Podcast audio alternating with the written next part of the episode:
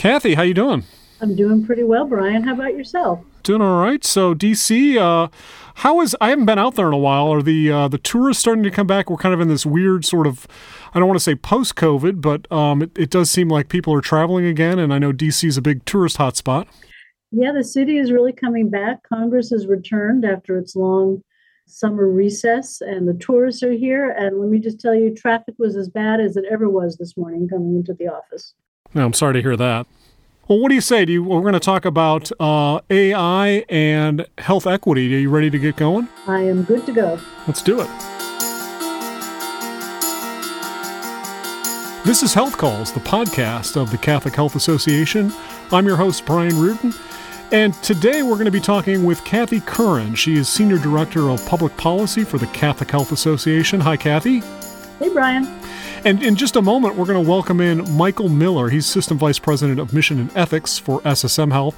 Michael will be joining us in just a few minutes. But Kathy, I wanted to start with you and really ask, I guess, a two-part question. Um, one, we know that artificial intelligence, I think some people are calling it augmented intelligence. Uh, it's getting a lot of attention, particularly the role it's playing in healthcare. Uh, it can do everything from detect, predict diseases. It can help develop treatments. Um, and actually, last fall, you wrote an article in our journal, Health Progress, where I thought you made a really good point, and that's why I wanted to bring you in this initial part of this uh, episode was about the potential for AI or machine learning, while it can improve patient outcomes, there can be some ethical risk. Um, so, first, I want you to maybe just give us a, a 30 second overview of what is AI. I think most of us know what it is, but give us sort of the, the cliff notes of what is artificial intelligence, and then what are some of the ethical risks that you've identified? Well, I'll start with what artificial intelligence or AI is. It's a broad term that covers many different kinds of technologies that like model or simulate human cognitive abilities. It's like machines thinking like people. Um, they can be simple, kind of if then uh, tools used for clinical uh, decision making, but it can also be more sophisticated things like machine learning, where computer programs are fed data and algorithms on how to analyze the data, um, uh, and they can use that to make references and then come to conclusions faster and in different ways than human beings would be able to on their own. And they can uh, they can compute and consider just vast amounts of data very quickly. And with that power uh, comes some potential problems. Sure. So um, one concern we have is the way that algorithms could be used or result in disparate outcomes um, on racial or ethnic grounds. So, uh, as I think many of our listeners know, uh, CHA has an initiative called We Are Called. Uh, it's a pledge our members have taken to confront racism by achieving health equity. So, one of the pillars of that pledge is to um, get our houses in order. And that means many things, but one thing it means is to take a really hard look at how we deliver care and make sure that nothing in how we deliver care is resulting in, um, in intentional for sure or even unintentional um, racism or disparate outcomes. So when we look at AI, we want to ask is this tool, this algorithm, can it be misused or can it result in outcomes that affect people differently based on their race or their ethnicity? And the answer to that question is yes. So, uh, what's an example? How could that happen? Um, I think people are familiar with the kidney function issue. Um, an algorithm was created to evaluate kidney function, and one of the data elements was based on a difference that is sometimes seen between Black patients and white patients. But when the algorithm was run, the result was it told it made it look like the kidneys of Black patients were 16% healthier than those of white patients, even though we know that Black Americans are four times as likely to have kidney failure as white Americans. Hmm. So, this can result in uh, people being denied the care they need based upon their race. And in fact, uh, it was such a concern that a task force of the Kidney uh, National Kidney Foundation issued a recommendation to abandon the tool. But it can also happen in unintentional ways. Um, so we really have to look at how these algorithms are developed, but also what are the outcomes that they're producing. That's fascinating. Well, let's do this. Let's bring in Michael Miller. And again, I, I, introduced him earlier, but let me reintroduce him. Michael Miller is System Vice President of Mission and Ethics for SSM Health. And Michael has written a lot about uh, the ethical considerations of AI. And I guess my first question, Michael, is I've heard it used as artificial intelligence or augmented intelligence. Are they one and the same? Is there a distinction without a difference there? What's what, how come the two terms have been used? Yeah, great question, Brian. Uh, first of all, I just want to say uh, thanks, friends, for inviting me to this conversation. Pleased to be with you today. I have heard AI, the acronym. We love acronyms in yeah, healthcare. We, do, right? we sure do, don't yeah. we? so AI often refers to artificial intelligence. Um, and I think when we say artificial intelligence, we really most often mean machine learning. And mm-hmm. Kathy referenced that earlier. That's when we use data to uh, train algorithms to help us make predictive, uh, to help with uh, predictive decision making. Um, also, the American Medical Association uses the phrase augmented intelligence. And I think that there's a lot of wisdom in that because one of the potential pitfalls. There's so much good that's possible mm-hmm. in putting artificial intelligence technologies to work in the service of those who are ill. A lot of good there, but one of the potential pitfalls is something that we could call techno chauvinism. Uh, techno chauvinism is kind of our tendency to maybe uh, understand computers as being superior to people um, and and what I mean by that is, um, I'm not great at math. Uh, in fact, my 11 year old daughter, uh, you know, reminds me of that all the time. She she can do calculations much faster than I, uh, and I always like to. Re- rely on my calculator. Mm-hmm. You, you, know that that's why God gave us calculators. You know, so so that I don't have to worry about that. Uh, but it's our tendency to think that computers are really, really smart and really, really good because they can compute things in a fast way. And really, it's not the case. Computers can only do what we as humans tell them to do, right? Mm-hmm. Um, and one of the risks that we run in using algorithms in healthcare is putting an inordinate amount of trust into that algorithm. And I think the American Medical Association, by using the phrase augmented intelligence, is keeping things in perspective for us, helping us remember that these algorithms, these uh, the, these machine learning models are tools mm-hmm. and they can help us make decisions, but we shouldn't be handing over the decision making to these tools. Yeah, because healthcare at its most basic element is a human to human relationship and caring. And if we again we have all this t- diagnostic technology that we know stories of things that have been missed or or maybe shown up in a in an MRI that weren't actually what what maybe the technology showed them to be, and it took a really skilled radiologist or somebody else to read and say, well, this could be that, but let's let's look at this again, and you know, it could be a biopsy that, that tells a totally different story. So I think that point is well taken. That's exactly right. Computers are really good at distinguishing between zeros and ones, mm-hmm. and that can come in handy. Um, for for our purposes, you, you, know, in helping to identify some anomalies, uh, perhaps in a in a chest scan or, or, or, something of that nature. But they're not great at context. Mm-hmm. And we are always going to need to have uh, professionals, um, humans involved to help us uh, navigate the contextual issues. Okay, Kathy talked about we've got this great data out there. And again, again, we all agree that the potential for curing disease, providing much more accurate treatment options, particularly when you look at things like, you know, cancer, uh, all really exciting. Uh, you know, and it, with any technology, it just seems to grow by leaps and bounds. But the flip side of that is the algorithms that get spit out could be could be causing some health inequities.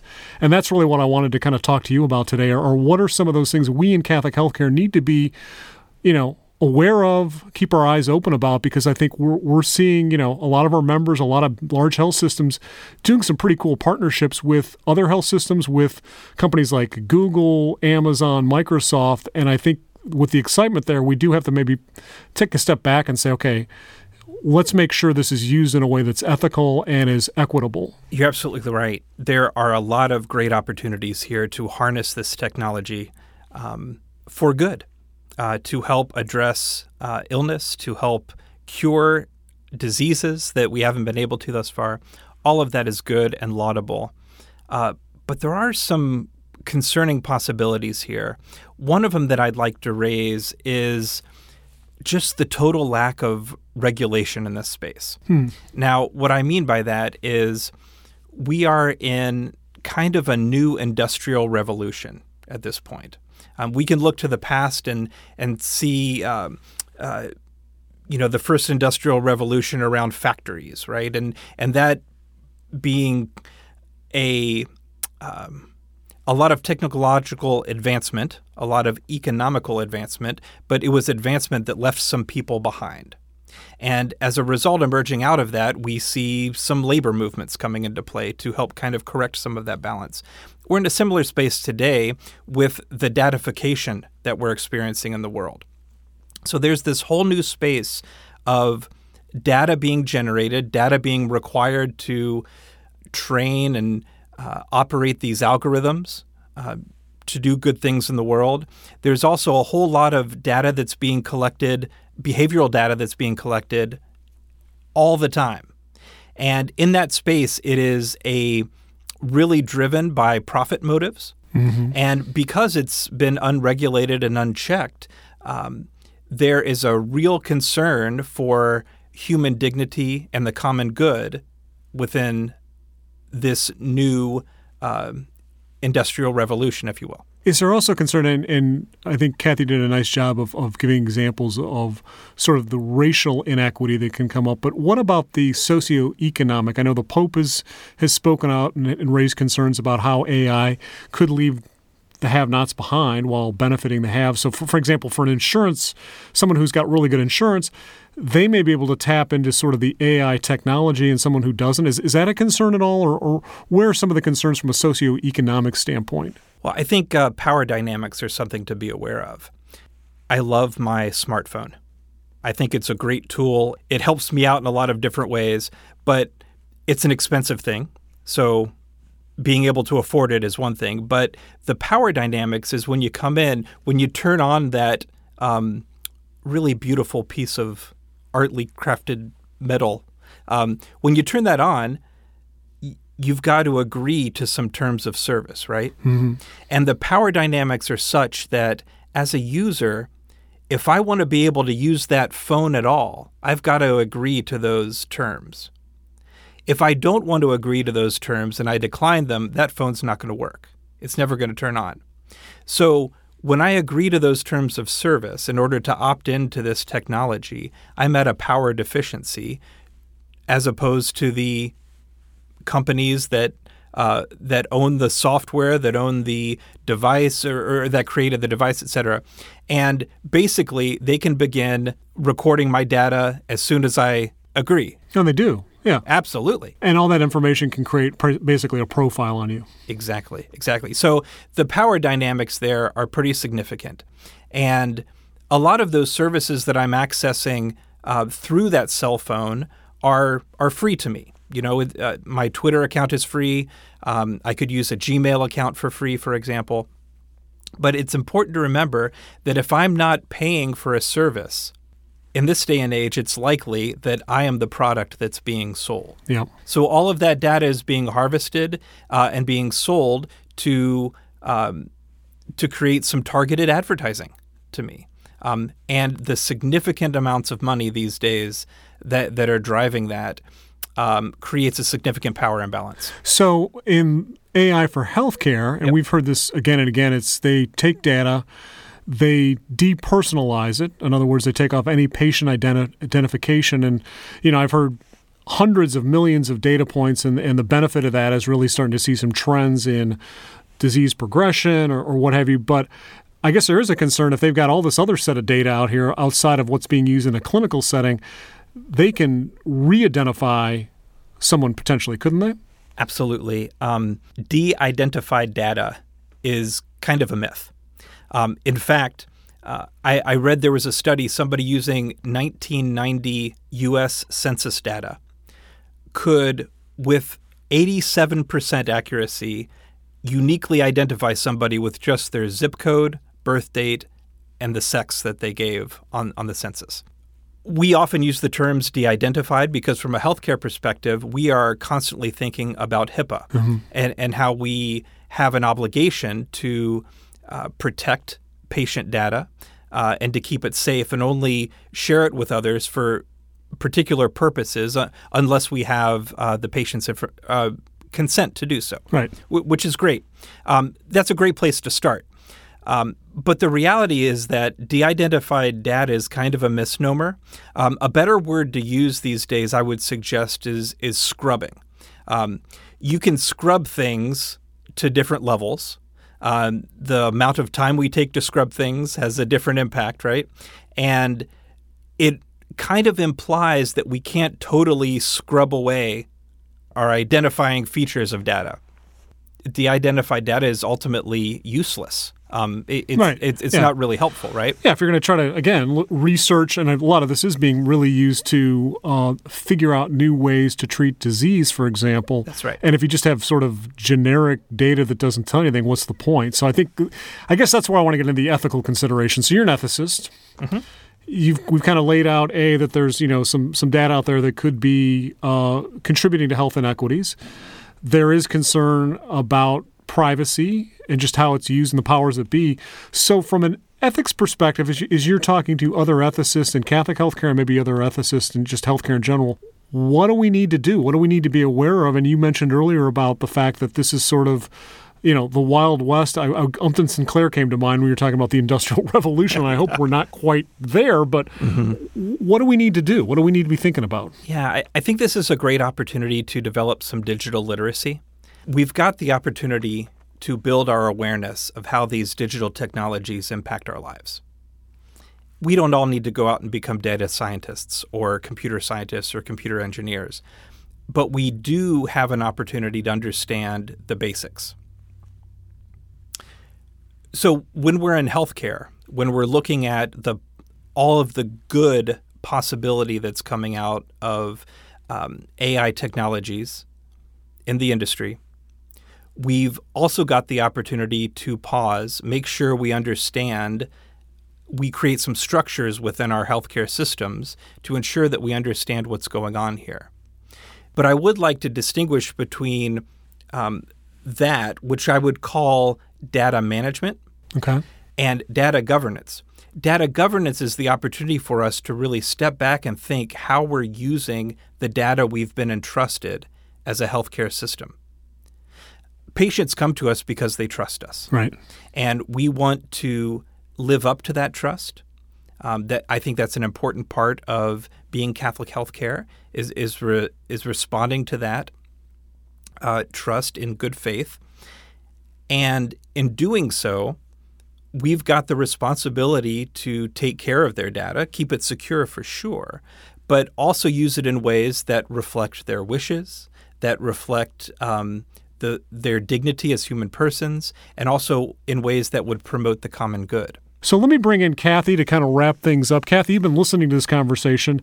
Uh, what are your thoughts or questions for Michael? Yeah, Michael made a lot of really excellent points, um, and uh, I was thinking when he made a reference to the lack of regulation, um, just wanted to mention a couple things. Um, that's beginning to change. So, the Department of Health and Human Services has a regulation out now um, where it is um, it is going to begin to hold, or it's proposing to begin to hold both the developers of algorithms and the users of algorithms, doctors, hospitals, um, for disparate outcomes that result in discrimination on the basis of sex or um, race or ethnic background.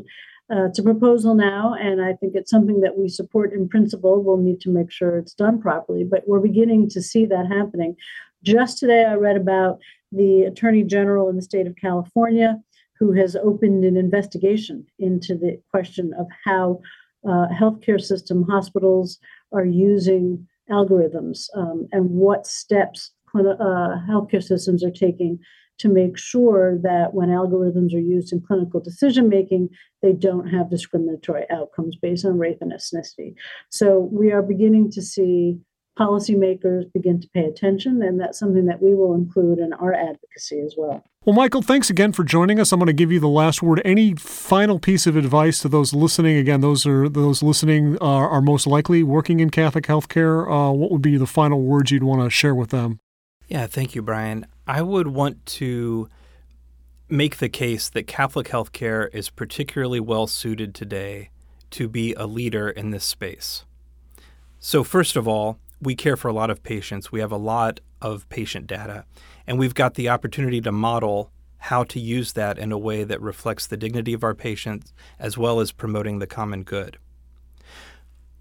In Catholic healthcare, we also have a great tradition of putting our values into action. Mm. And I think that's one of the uh, opportunities in, in the literature today to think about how we get from principles around AI ethics, around data ethics, and bring them down to concrete policies and practices. And I just like to underscore the point that Kathy was making about advoc- advocacy here. Um, we have a centuries long heritage mm. of sticking up for those who don't have a voice.